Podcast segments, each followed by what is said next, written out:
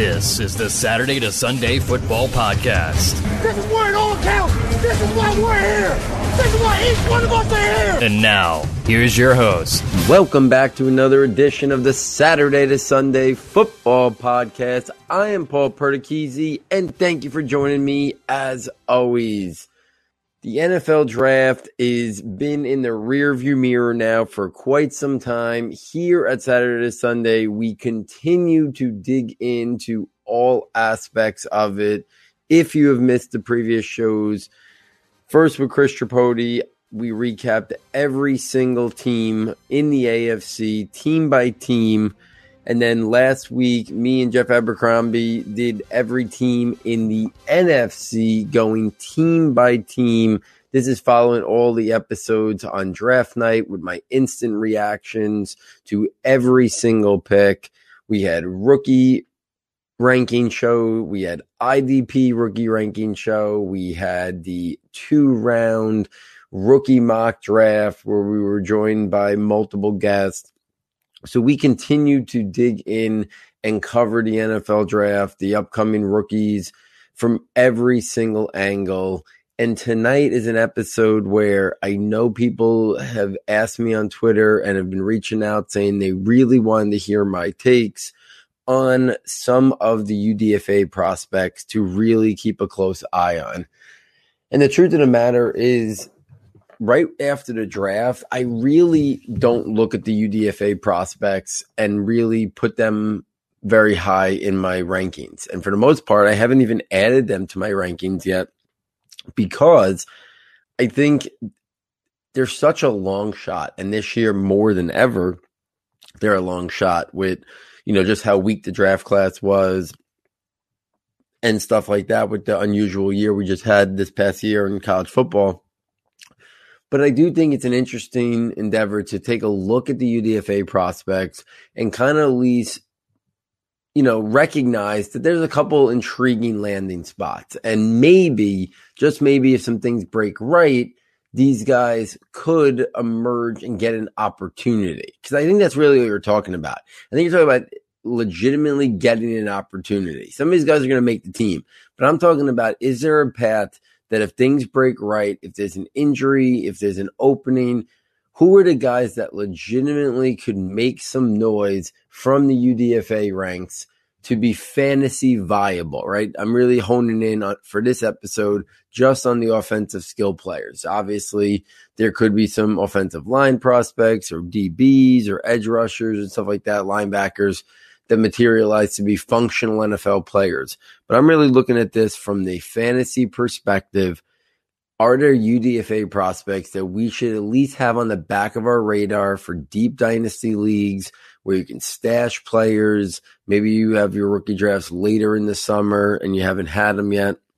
So I went through and I have some names here of guys that I think are intriguing, but again, don't overvalue based on pre-draft takes. And that's something that over the years I have really made sure not to overvalue my stance on these players prior to in terms of what I felt about them prior to the draft and them going undrafted into the UDFA ranks. You have to be willing to adapt. You have to be able to adjust your thought process when it comes to the opportunity these guys may get because it, it's a long shot. It's a really long shot. So with that said, I'm going to go through the, the positions, quarterback, running back, wide receiver, and tight end, talking about some guys that I find interesting. Let's start the quarterback position. And the first one I'm going to mention, and he actually recently was cut by the Philadelphia Eagles, but I'm still going to bring him up because to me, he's one of the the only few quarterback prospects that went to the undrafted ranks that I still think maybe if the right situation presented itself at some point down the line, he could have some value for fantasy if things broke right. And that's Jamie Newman. Obviously, we know him from Wake Forest. He transferred to Georgia Tech this past year. I mean, I'm sorry, he transferred from Wake Forest to Georgia this past year. We were excited about the opportunity to see him play in the SEC. I thought in the summer This was a player who had day two talent who could legitimately, with a strong year, push himself into the round one conversation and the round one mix.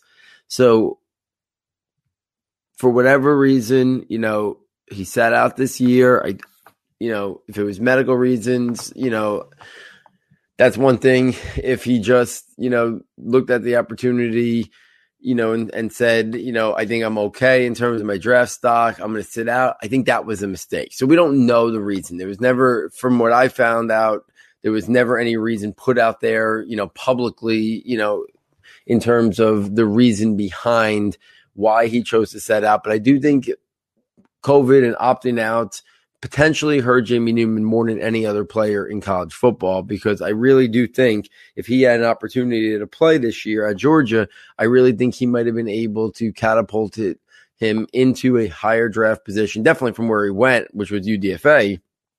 I think he could have definitely been a day two prospect and with a good year could have pushed himself into the round one mix because he really does have what you're looking for. He's got the size and frame. He's got the arm talent. He's got the accuracy to push the ball vertically down the field. And he's got the body type, frame, play strength to be an effective runner.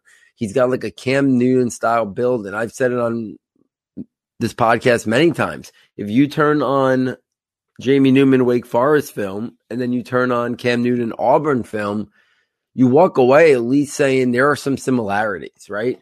You know, and obviously Cam Newton was prolific that year at Auburn, but Jamie Newman was really productive at Wake Forest. I mean, it doesn't, you know, all you got to do is look at the box scores and, and see that. But if you watch the film itself, style of play, the ability to be a red zone runner and be an impact near the goal line, things that we love for fantasy football. Jamie Newman had it. The ability to push the ball vertically down the field and be willing to. He had it. He had good touch, good accuracy on the vertical throws.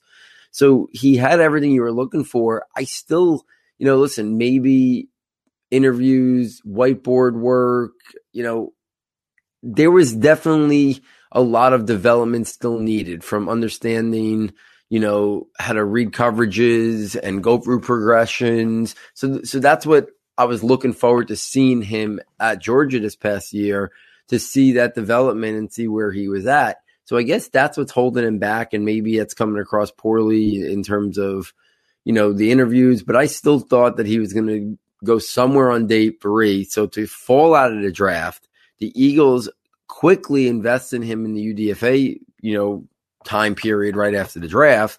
But then it comes out that, you know, this past week that he he was cut. So right now he's a free agent. You know, I thought the Philadelphia Eagles were an interesting landing spot when he first signed with them because, you know, Jalen Hurts is obviously intriguing you know, they seem to be lukewarm on whether or not he's a guy long term. So I thought Jamie Newman maybe new coaching regime coming in. I thought maybe Jamie Newman was going to get a chance to, you know, maybe make the roster and then slowly, you know, work his way to maybe a backup. And then, you know, who knows? Does an opportunity ever present itself? And then when you combine his rushing ability, especially in the red zone, he was a guy that was at least on my radar. So that's one guy interested to see where he kind of lands on his feet. I'm sure somebody's going to take him and bring him into training camp and, and then go from there. So we'll be monitoring that one closely. Next up at the quarterback position is Felipe Franks. He signed with the Atlanta Falcons after the draft. Felipe Franks was a guy who m- most people thought he had a late round grade. So round six, round seven, he ends up going undrafted Felipe Franks is the guy who looks the part, checks off boxes in terms of size, frame, arm talent, athleticism. He has all that. I mean, he's six foot seven, 234 pounds. He's got great size and frame. He's got very good arm talent in terms of just straight velocity and play and arm strength. He's got good athleticism for a man his size. He's got mobility. He can run. He can throw on the move. He can play off structure a little bit but the inconsistency has never minimized throughout his time in college. It has continued to be there. The accuracy has continued to be an issue at all three levels of the football. The mental processing and decision making, going through progressions. You know, those are areas that he had struggles with, and you kept wanting to see him develop from when his time at Florida straight through, you know, him closing out his college career at Arkansas. You wanted to see that development and growth from him that we just never saw. Because if you could have shown more of that, and then you added it onto that natural arm talent and athleticism and size, I think he could have really been an intriguing prospect. But he's a toolsy player, you know, and we know the NFL likes toolsy players. He's got some interesting tools. So I think he's going to be somebody that gets an opportunity, whether he ever gets a chance there in Atlanta to ever work his way up the depth chart, and even if he can make the roster, he's got those he's got those characteristics that NFL teams look for: big arm, athleticism, fits the the profile in terms of size and frame. Now it's can the, the rest of the quarterbacking skill that that he is inconsistent on can an NFL team improve that enough that he gets an opportunity to become at least a NFL player, a backup quarterback, and does he ever get a chance down the line?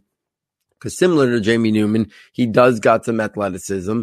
He doesn't have the rushing capability of a guy like Newman, but he does have somebody who at least can move the pocket, can can make plays you know, when the play breaks down, can run for first downs. There's a lot to like about his game in terms of that athletic part as well. But we'll see if he ever gets an opportunity to really show off that side of it. And it's all going to come down to whether or not he can develop a little bit better in terms of playing from within the pocket, going for progressions, cover, reading coverages, et cetera, et cetera, when it comes to that type of stuff that a quarterback needs to be able to do well in order to be successful at the next level. Besides that, I didn't see any other quarterbacks, guys, that did not go drafted that intrigued me even a little bit from the fantasy landscape. Everybody else, you know, was drafted. We've talked about him a lot here at Saturday to Sunday. I know some people are intrigued by Shane Buechele, who I think is with the Kansas City Chiefs right now. I think that's a, you know, I think it's a long shot and he's behind right now Patrick Mahomes. So like, I'm not going to sit here and say, you know, he's a guy we should be monitoring. Felipe Franks is a little bit intriguing because we know Matt Ryan's getting up there in age. Jamie Newman was interesting when he was in the Philadelphia camp because there's some uncertainty there, you know, and those guys have that athletic component that if they ever get an opportunity, they'd be able to add a little bit on the ground. But besides that, I don't see anything else at the quarterback position from the UDFA ranks that has me intrigued. If we take this over to the running back position, now the running back position is got two guys that I think intrigue me a little bit.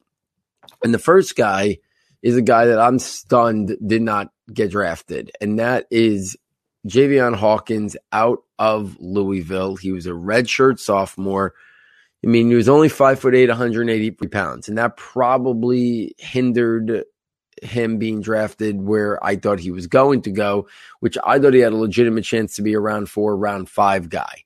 Because when I look at Javian Hawkins, I get that he's undersized. But to me, I see a guy who's got very good to great athleticism. I see explosiveness. I see long speed. I see bursts and acceleration. I see lateral quickness to be able to show the ability to get to the outside on perimeter runs. I see footwork. I see agility, cutting ability, change of direction skills, and elusiveness to make people miss behind the line of scrimmage or in the open field. To me, he profiled very nicely as a change of pace or committee back. I think the big question, and I think this is part of the reason why he fell out of the draft. And I talked about it leading up to the draft. I just didn't know if it was going to hinder him as much as I just didn't think it was going to hinder him as much as we did. I knew the frame was going to be an issue, but the lack of receiving production at Louisville is, I think, what hurt Javian Hawkins in the pre-draft process because a guy who profiles at five foot eight, 183 pounds, he's profiling as that change of pace committee third down back. But right now, Javian Hawkins is not that prototypical pass catching, you know, third down back because he doesn't have much receiving production on his record from his collegiate career. And it's one of those things where is it because he lacks that skill or did Louisville just not ask him to do that? And that's where, you know, we didn't have a combine. We didn't get to see him run, you know, the drills at the combine.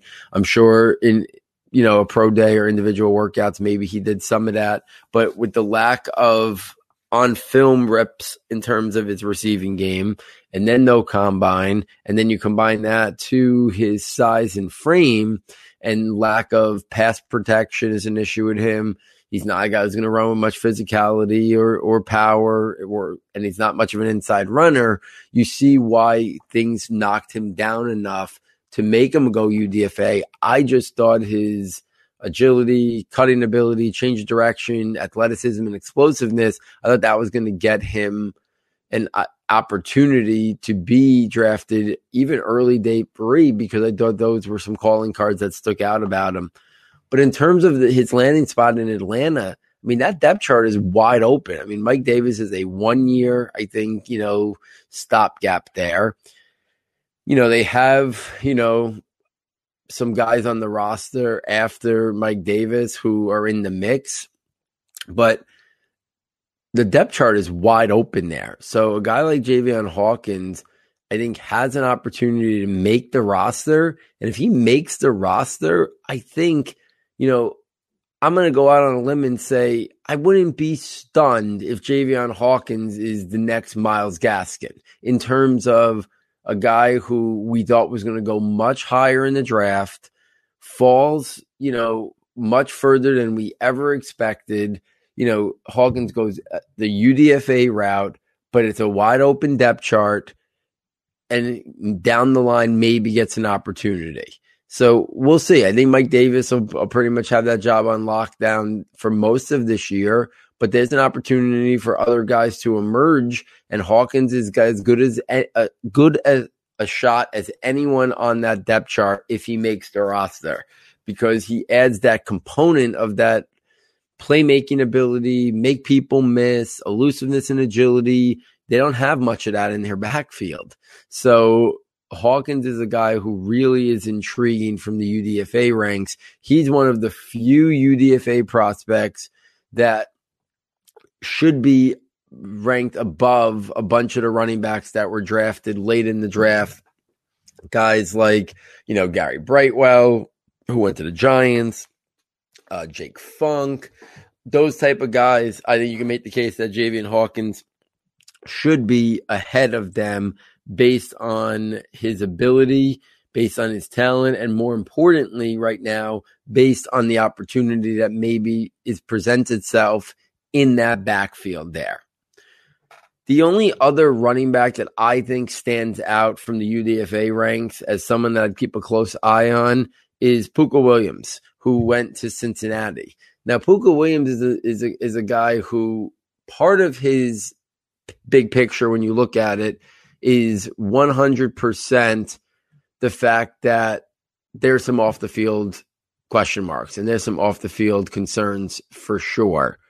And that definitely knocked him down a little bit in terms of his drafting ability. Similar to Javian Hawkins, five foot eight, 175 pounds. So he had the size and frame as a big detriment right off the bat. But similar to Javian Hawkins, very good athleticism, long speed, and bursts. He shows good to very good footwork, stop start acceleration, cutting ability, agility, elusiveness, and change of direction skills. The big difference between him and Javian Hawkins. Now, while I think Javian Hawkins is a little bit more explosive and his cutting ability is a little bit better and stuff like that, Pooka Williams is a very good receiving back, and he's got a track record of it at college. So to me, he does profile as a change of pace, third down, pass catching running back. Now, he's the size and frame is an issue. Pass protection is an issue. He's not going to be much of an inside runner. Play strength, power is lacking. But it's the off the field things that I think sent him down into the UDFA ranks. Because I think if he's a clean prospect in that regard, I think his playmaking ability and the fact that he's already shown he's capable as a receiver I think would have gotten potentially drafted somewhere on day three. So Cincinnati, I mean, after Joe Mixon, that depth chart now is, is wide open. I mean, they drafted Chris Evans on day three. You know, Giovani Bernard is not there anymore. So Pooka Williams can make this roster. And if he makes this roster, you know, I, I, think there's a opportunity to at least become a guy who plays. And then from there, let's see what happens in addition to Javian Hawkins and Pooka Williams, one other running back that I think is on my radar from the UDFA ranks would be Jaret Patterson. He was a guy who really intrigued me from Buffalo. He ended up with the Washington football team. So he's a guy who I thought was definitely going to go somewhere on mid to late day three. A little bit on the smaller side, five seven, but not as thin as Hawkins or Pooka Williams. He is 195 pounds, very prolific collegiate career at Buffalo. While undersized, I thought he had a above average overall athleticism, average to above average long speed, burst and acceleration. I thought he had good to very good change of direction skills, uh, cutting ability, footwork. I thought he varied his speeds well with good instincts, and I thought he had fast play speed, faster than what his time speed would be his receiving ability, I thought was something that w- was another positive to his game that he showed the ability that he could be a good receiver and be a three down player. Obviously, level of competition at Buffalo was a little bit of concern. He had to clean up some pass protection issues and he had a really heavy workload in college. But what I'm intrigued about him in terms of the UDFA ranks is the Washington football team. You know, yeah, they have Antonio Gibson there locked in. JD McKissic is still there. But I mean, they don't have another guy that I think is locked in long term. And we know Antonio Gibson was a wide receiver slash offensive weapon, you know, hybrid player at Memphis who went to the NFL and became, you know, a running back. I think there is I think there's ability there for a guy to materialize and become a bigger part of that backfield in unison with Antonio Gibson. Even if Antonio Gibson becomes the lead guy, you know, I think he's eventually going to be utilized in the receiving game.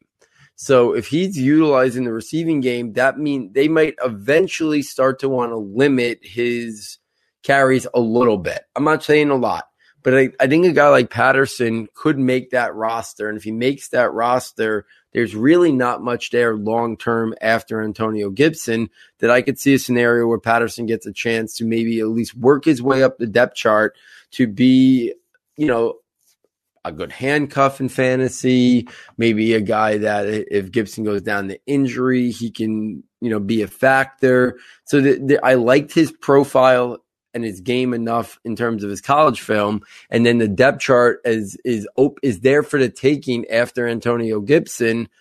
And if they start to wean JD McKissic in the and the receiving component away from him and give more of that to Antonio Gibson, I think they could be looking for a guy then who's a better, more natural runner than JD McKissic. And I think that could be, you know, Jaret Patterson. We saw how much of a workload and how much of a focal point of an offense he was in college. So he was one other running back that I thought was intriguing to really uh, keep a close eye on if we take this to the pass catchers, let's go to the wide receivers first.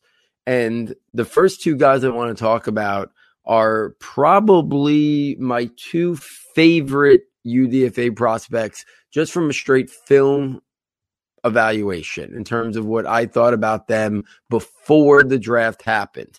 And that's Tamorrion Terry, wide receiver out of Florida State.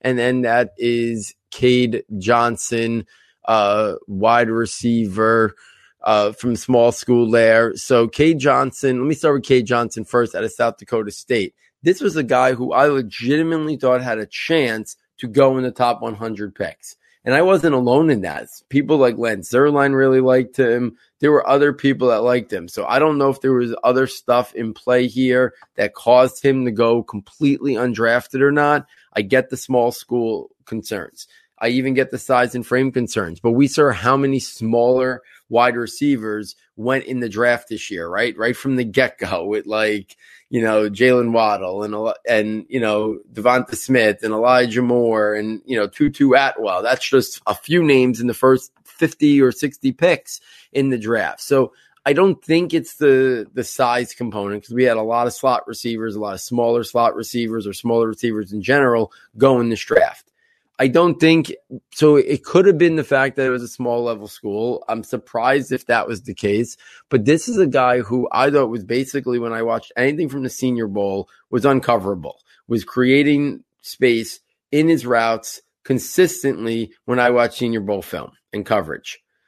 So there was a lot to like about his game. I came on record and said to me, Cade Johnson reminded me a whole lot of Diontae Johnson, who Matt and I were big fans here at Saturday to Sunday when he was coming out of Toledo. You know, you look at Johnson, yeah, he's undersized, but I see good to very good athleticism. I saw long speed on his college film. The movement skills were intriguing. I saw agility, change of direction skills. I saw separation quickness and route running and footwork to get in and out of his breaks very cleanly and create separation. I saw the ability to win vertically from the slot. I thought this kid, I thought this kid was a vertical slot receiver who could be a big play, but uh, be, but also be a really good route runner, creating space, getting in and out of his breaks, and and being a guy that I thought would be a guy that would keep the chains moving, be a, a, good third down, reliable receiver out of slot, but also have that home run ability to win deep down the field. I thought he could win at all three levels of the field. So I'm really surprised that he went undrafted. I've already talked about I get size and frame, I get the level of competition. It's not going to be high pointing the football too often or winning contested catches he doesn't have the physicality or length or catch radius to do that. But the way the NFL is played now, I'm stunned he didn't make he didn't get drafted. The Seattle eh, spot is interesting because you got Russell Wilson. But on the flip side, you have two receivers locked in there with DK Metcalf and Tyler Lockett. Where I think this gets interesting is I had Cade Johnson neck and neck with D'Wayne Eskridge in terms of smaller school prospect who I thought could get drafted on day two. I didn't think there was much difference between Eskridge and Cade Johnson in terms of the talent of player. There were things about Cade Johnson I liked more. There were certain things about Eskridge I liked more. But Cade Johnson, I thought was very similar in terms of overall talent of, of Eskridge, who ended up in Seattle but was a second round pick. So obviously Eskridge starts off leaps and bounds ahead of Cade Johnson. And I even have my concerns about whether Eskridge could ever become fantasy viable because the third wide receiver there in Seattle with their proponent to run and stuff like that. And they already have two really, really high end wide receivers ahead of them. But with that said, we've seen guys, especially good quarterbacks, make three guys fantasy viable. And this is less about make, uh, uh, being fantasy viable and more about just can any of these UDFA guys even put themselves in the position to be fantasy viable? That's that's what we're talking about today. When I talked about Javian Hawkins and Pooka Williams, you know, and Jaret Patterson, we're talking about guys could they at least put themselves in position to maybe be fantasy viable? Because as UDFAs, they're not, right? I still think Cade Johnson, and when I get to Marion Terry, I'll talk about him too. I still think the, the depth chart after Metcalf and Lockett, and then lock in Eskridge because he was a second round pick. I think the depth chart's still wide open there at Seattle. So I think they could make the team. One of these guys, I think, is going to make the team. Eh, maybe two, but definitely one. And there's an opportunity to move into that wide receiver four or five spot if they produce. And then if they could get that roster spot and they could be the fourth or fifth wide receiver at some point, then they're at least in the conversation that if things happen, they could position themselves to be fantasy viable. That's all you're talking about here when we're talking about UDFAs to keep a close eye on for fantasy. I mean, you got to be realistic. You can't be like, oh, he's going to be productive this year or by year two, he's going to be fantasy viable. That's a real long shot. We're talking about can we spot situations and prospects that could maybe at least position themselves to be fantasy viable if some things break right down the line. Playing with Russell Wilson, you position yourself to be the fourth or fifth wide receiver. Maybe some injuries happen, things are, are, are shaken up at some point in the wide receiver depth chart. Maybe there's an opportunity. So that's why I like a guy like Cade Johnson and Tamorrion Terry right there with him. I mean, Tamorrion Terry, you know, I knew as we got closer to the draft that the NFL just wasn't nearly as high on him as I was and parts of the Devy community. But I never thought he was going to go undrafted. I still watch this guy's film and I don't see a gaping difference on film alone between a guy like him and Terrace Marshall. I like Marshall more, but there were parts during this college football season and before the season started, really, where either Terry and Marshall were very neck and neck as day two prospects who teams would really be intrigued with because they profiled as traditional X wide receivers. And this draft was a little light on prototype X wide receivers after you kind of take Ja'Marr Chase out of the conversation. So inconsistency is is I think what led to Marion Terry to be a UDFA. He had a he has a route refinement to do, route running techniques to to continue to work on. He had some drops here or there, some inconsistent hands. He needed to expand his overall route tree. But we're talking about a player who's 6'3", 207. He had the ideal size. Thought he played a little bit bigger than 207, but that's what he came in at, you know, pre-draft. I don't know if he dropped some weight before, you know, try to run faster or something. I thought he was more of a guy who looked like he played at like 215, 216. But he's got good size. His frame's okay. To me, I saw on film good to very good athleticism on the football field. I saw long speed. I saw movement skills. I saw very good body control. I saw the length and the catch radius to make plays away from his body. I saw the ability to high point and adjust the football. I saw him being able to win contested catches. I saw good play strength.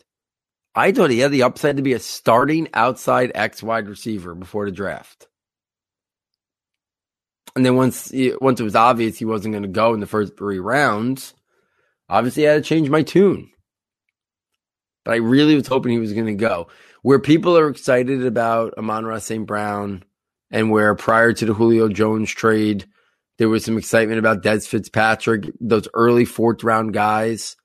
I was really hoping Tamorrion Terry was going to be one of those guys. I knew he wasn't going to be a top three round guy. That was obvious for, for a couple months now.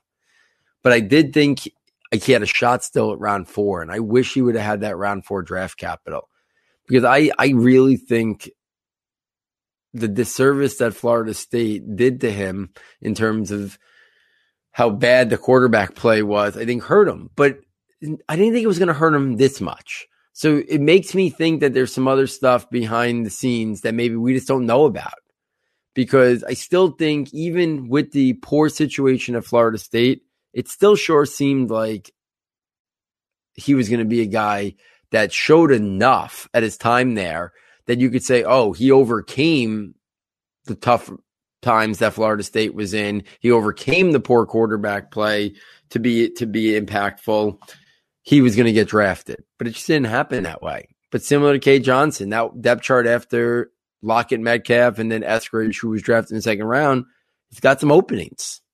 We'll see if if Terry or, or Johnson can make the team, and then you know get into that mix as like the fourth or fifth wide receiver. Because if they do that, they put themselves in position to maybe at some point be fantasy viable.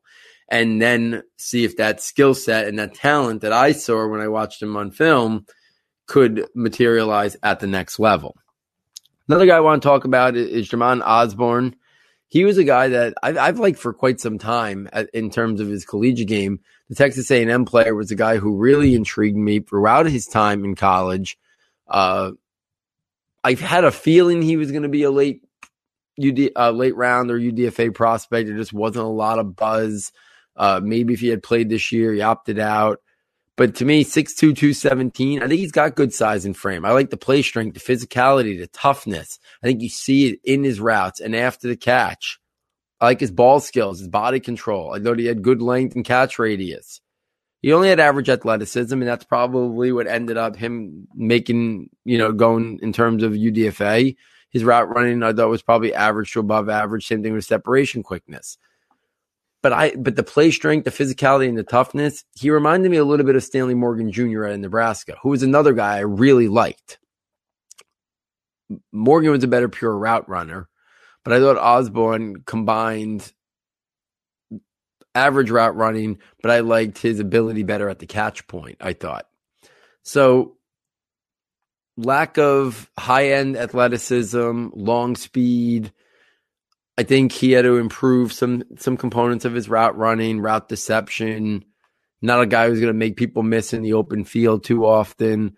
That's what pushed him out of the draft. But Philadelphia is interesting because yeah, they drafted Devonta Smith with the trade up in round one. They have Jalen Reagor from last year. You know, hopefully he rebounds big time in year two. But after that, what do they got?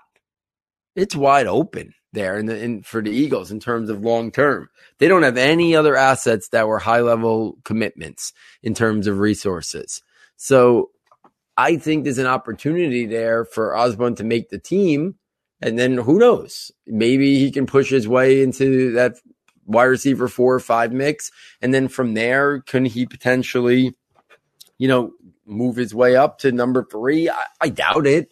But I think there's at least an opening on that roster, on that depth chart, where he can make the team. And if he makes the team and, and the depth charts got some openings, maybe he can become the, the fourth or fifth wide receiver. And then we'll see from there in terms of can he p- position himself uh, to have some fantasy value down the line, or at least be a couple an injury or an opening away to maybe at least get a real opportunity in terms of playing time. So he's someone I'm following closely. Sage Surratt. Once upon a time, Sage Surratt, before the year started, there were people thinking this guy was a day two prospect. I think the JJ Arcega Whiteside flaming out in the NFL really hurt Sage Surratt because I think it's it's it's just very easy to watch Sage Surratt's college film and see a lot of JJ Arcega Whiteside college film. And you know he's got the size and frame. He can win at the catch point. He can use his play strength to create space. He can bully ball people. He could be a red zone weapon, but he struggles to create separation. He lacks long speed. And I think those type of guys are just they're they're they're a dying breed in the NFL. Teams want guys who can create separation on their own. They like a guy who can win at the catch point, but that one trait, that that calling card you got to be really special at it, right? There were people who had big concerns about Tee Higgins last year, not me. Because yes, I knew he wasn't this high level athlete, but I noticed athleticism was good enough. But I noticed ball skills at the catch point were borderline elite. Sage Surratt's ball skills at the catch point are not elite, and I think his athleticism is almost below average, and his separation quickness below average. So that's the difference between a guy like Sage Surratt and, and say a guy like Tee Higgins. But with that said, he does have ball skills. He does have the ability to win at the catch point. And Detroit's got a wide open depth chart, right? There's a reason why people are absolutely overvaluing Amon-Ra St. Brown, even though he was a fourth round pick, because, you know, they have Tyrell Williams and they have Breshad Perryman and they have Quintez Cephus. Like that's their depth chart right now. And then it's Amon-Ra St. Brown. And then it's, you know, who knows? Maybe Sage Surratt can throw his name in the mix and make the roster. You know, this was a guy who was once thought to be a very highly regarded player in college. And then, you know, maybe it was always the Devy community rising up and he was never really valued in the NFL circles. But there's opportunity there. So there's opportunity there. And he's got a track record of high level college production. He does have ball skills, can win at the catch point maybe as a Z possession style receiver or a big slot, maybe he can be a guy that gets an opportunity down the line. One other guy I want to talk about the wide receiver position is Tyler Vaughns. He ended up with the Indianapolis Colts. This is a guy we've been talking about for a while here at Saturday, Sunday. He was a redshirt senior out of USC, but he started showing promise well early in his career. I think as early as his sophomore year. Uh, 6'2", 184. That frame is the big one that thin frame is something that I think hurt him because you see that you see the frame impacting him on the football field. So the thin frame, and then he lacks explosiveness. He needed to expand his route tree. He had some struggle beating press, partially probably because of that frame. But he had he has above average athleticism and long speed. He's got good footwork and fluid movement skills. I thought he had good body control. I liked his ball skills. Even at 184, he showed the ability to high point the ball with good length. Uh, separation quickness and route running was probably just average. He wasn't much after the catch, but I thought he he's got some interesting skills that I think you combine the length he has with his ability at the catch point in terms of the body control, his ability to adjust and high point, even at his 184 pound frame. I thought he was an interesting player. I thought maybe he had a chance round six, round seven. He goes undrafted, but the Colts are a team that there's some opening there in, in that in the the depth chart there, wide receiver, that there's an opportunity that he can make it maybe as a fifth or sixth wide receiver, and then kind of let's see what happens. He'd probably be the the longest of the guys I talked about the wide receiver position today, but he's a guy that's been on our radar here for a while. It's Saturday, Sunday. Uh, I think we always thought he was going to maybe take that next step, but we never really saw it. But he does, you know, there are components of his game that I do find intriguing. So I think it's worth discussing him. And then we're going to close out tonight with a, quick tight end discussion here. Obviously, we know how hard it is in terms of, of tight ends, but there are a couple guys here that I, I want to highlight. The first one is Kenny Yeboah, who ended up with the Jets. Now, we know the Jets depth chart is wide open at tight end. You know, they have Christopher Herndon. He had that really strong rookie year, then it kind of, you know, really struggled last year. I mean, Kenny Yeboah is a guy that I thought a lot of the draft pundits you know, thought he was going to be a guy who was drafted in early day three. I, I kind of had him penciled in there as a guy who, if he should come off the board early on day three, either round four, uh, you know, was, was possible for him in terms of my film evaluation. As we got a little bit closer to the draft, it sounded like they weren't as high on him, uh, as myself or other people in the draft community. So, you know, in the draft projections notebook, I had him penciled in as a late day three guy, but I still thought he was going to be around six or around seven guy. You know, yes, he's got things he's got to work on. His route tree needs work in terms of development. He doesn't show a lot of agility or elusiveness in the open field. There's some effort and inconsistency issues that sometimes pop up on film. You know, but he's six foot four, 250 pounds. He's got good size. He's got good frame. He's got good athleticism. I like his movement skills. To me, he's got, you know, average long speed, but he's got good length, ball skills, body control, and ability to high point the ball to win contested catches. To me, I thought he was a guy that could attack the seam, and I thought he had the potential to develop into, if he was drafted in round four, I, th- I would have said he had the potential to develop into a starting tight end. Now, obviously, that is a, an extreme long shot right now, but I do think he's got the size and frame to become a serviceable or functional blocker.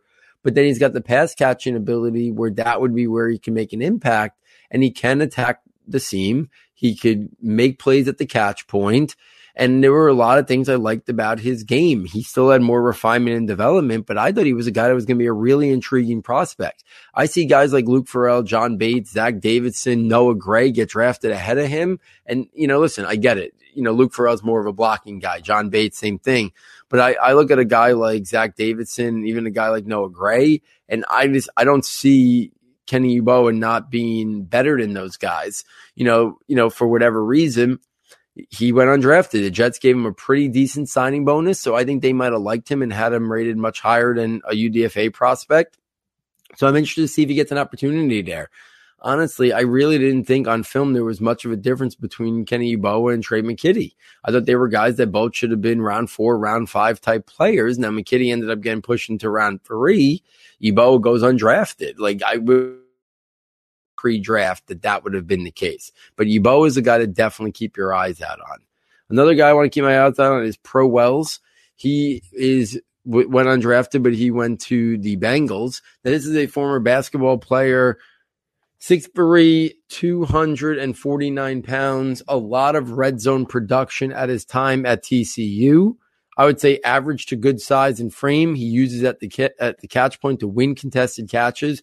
I thought for his size and frame, he's got very good athleticism. I talked about that basketball background. I think he moves well for a man his size. He can attack the seam, above average ball skills, the ability to high point the football and be a red zone weapon.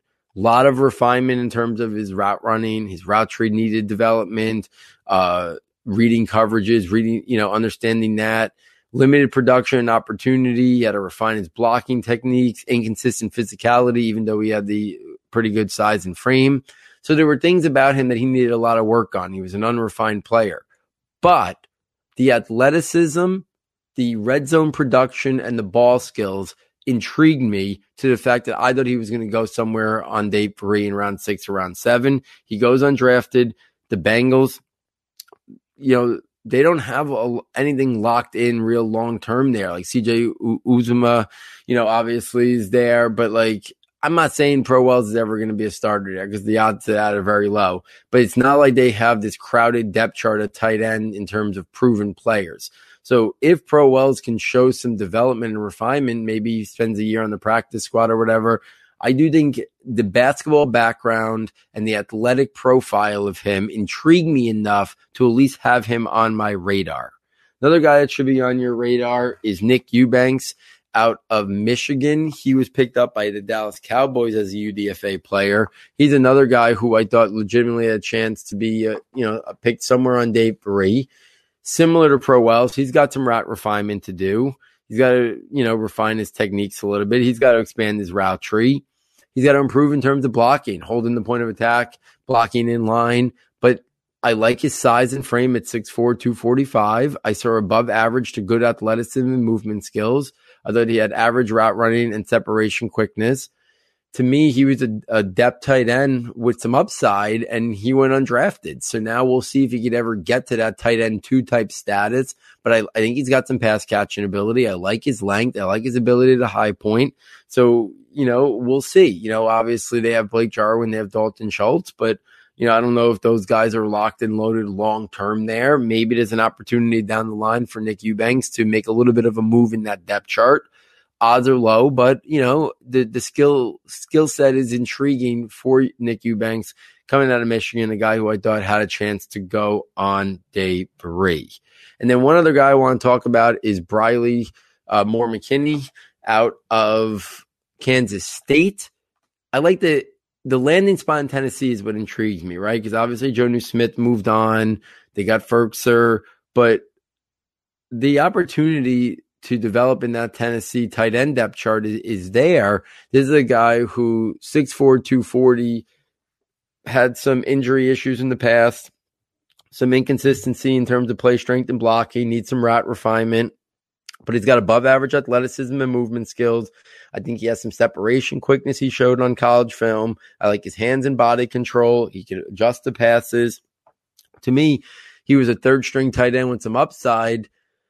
He goes undrafted. Tennessee brings him in. I think because Tennessee's depth chart is wide open, he's a little bit intriguing. Obviously, Arthur Smith's no longer there, but when he was there, he really utilized the tight ends in the pass game. So it's going to be interesting to kind of see what the new OC there wants to do. But he's another guy well, well down on the radar, but interesting nonetheless because of the depth chart that's there. So, you know, I would say the, the most interesting tight end is, is Kenny Yeboah by far. The most interesting wide receivers are both the Seattle guys, Tamorrion Terry and Cade Johnson. At running back, the one that intrigues me the most is Javian Hawkins. And at quarterback, even though right now he doesn't have a home, Jamie Newman is still the guy that intrigues me the most, that I can see fantasy viability at some point if they were given the opportunity. So there it is, guys. My UDFA watch list, basically, in terms of guys who went undrafted, who I think you should at least have on your radar. Maybe you have a really, really deep, you know, 16 team or 32 team league where everybody gets drafted and you, you know, you draft six, seven rounds of rookie drafts and you have deep taxi squads. Well, then this is an episode really for you guys to, to hear my thoughts on some of these UDFA guys that fell through the cracks, didn't get drafted. Some of them are guys that we talked about a lot leading up to the draft. You know, most of these guys were guys that we've we talked about, but I think it's interesting to kind of now talk about them, but in a sense of understanding that they were UDFAs. So yeah, I could have liked Tamorrion Terry more than a lot of wide receivers that were drafted. Doesn't mean I'm going to put him ahead of wide receivers that were drafted. I think that's where you got to be careful in terms of that pre-draft bias because it, you know, draft stock matters. It matters a lot. So we'll see if any of these guys get an opportunity. It's a long shot, but we see guys every year kind of come from the UDFA ranks. We'll see if there could be a few here that become fantasy viable down the line. Uh, you know, based on their skill, opportunity, kind of meeting together. Uh, we'll keep a close eye on that for sure.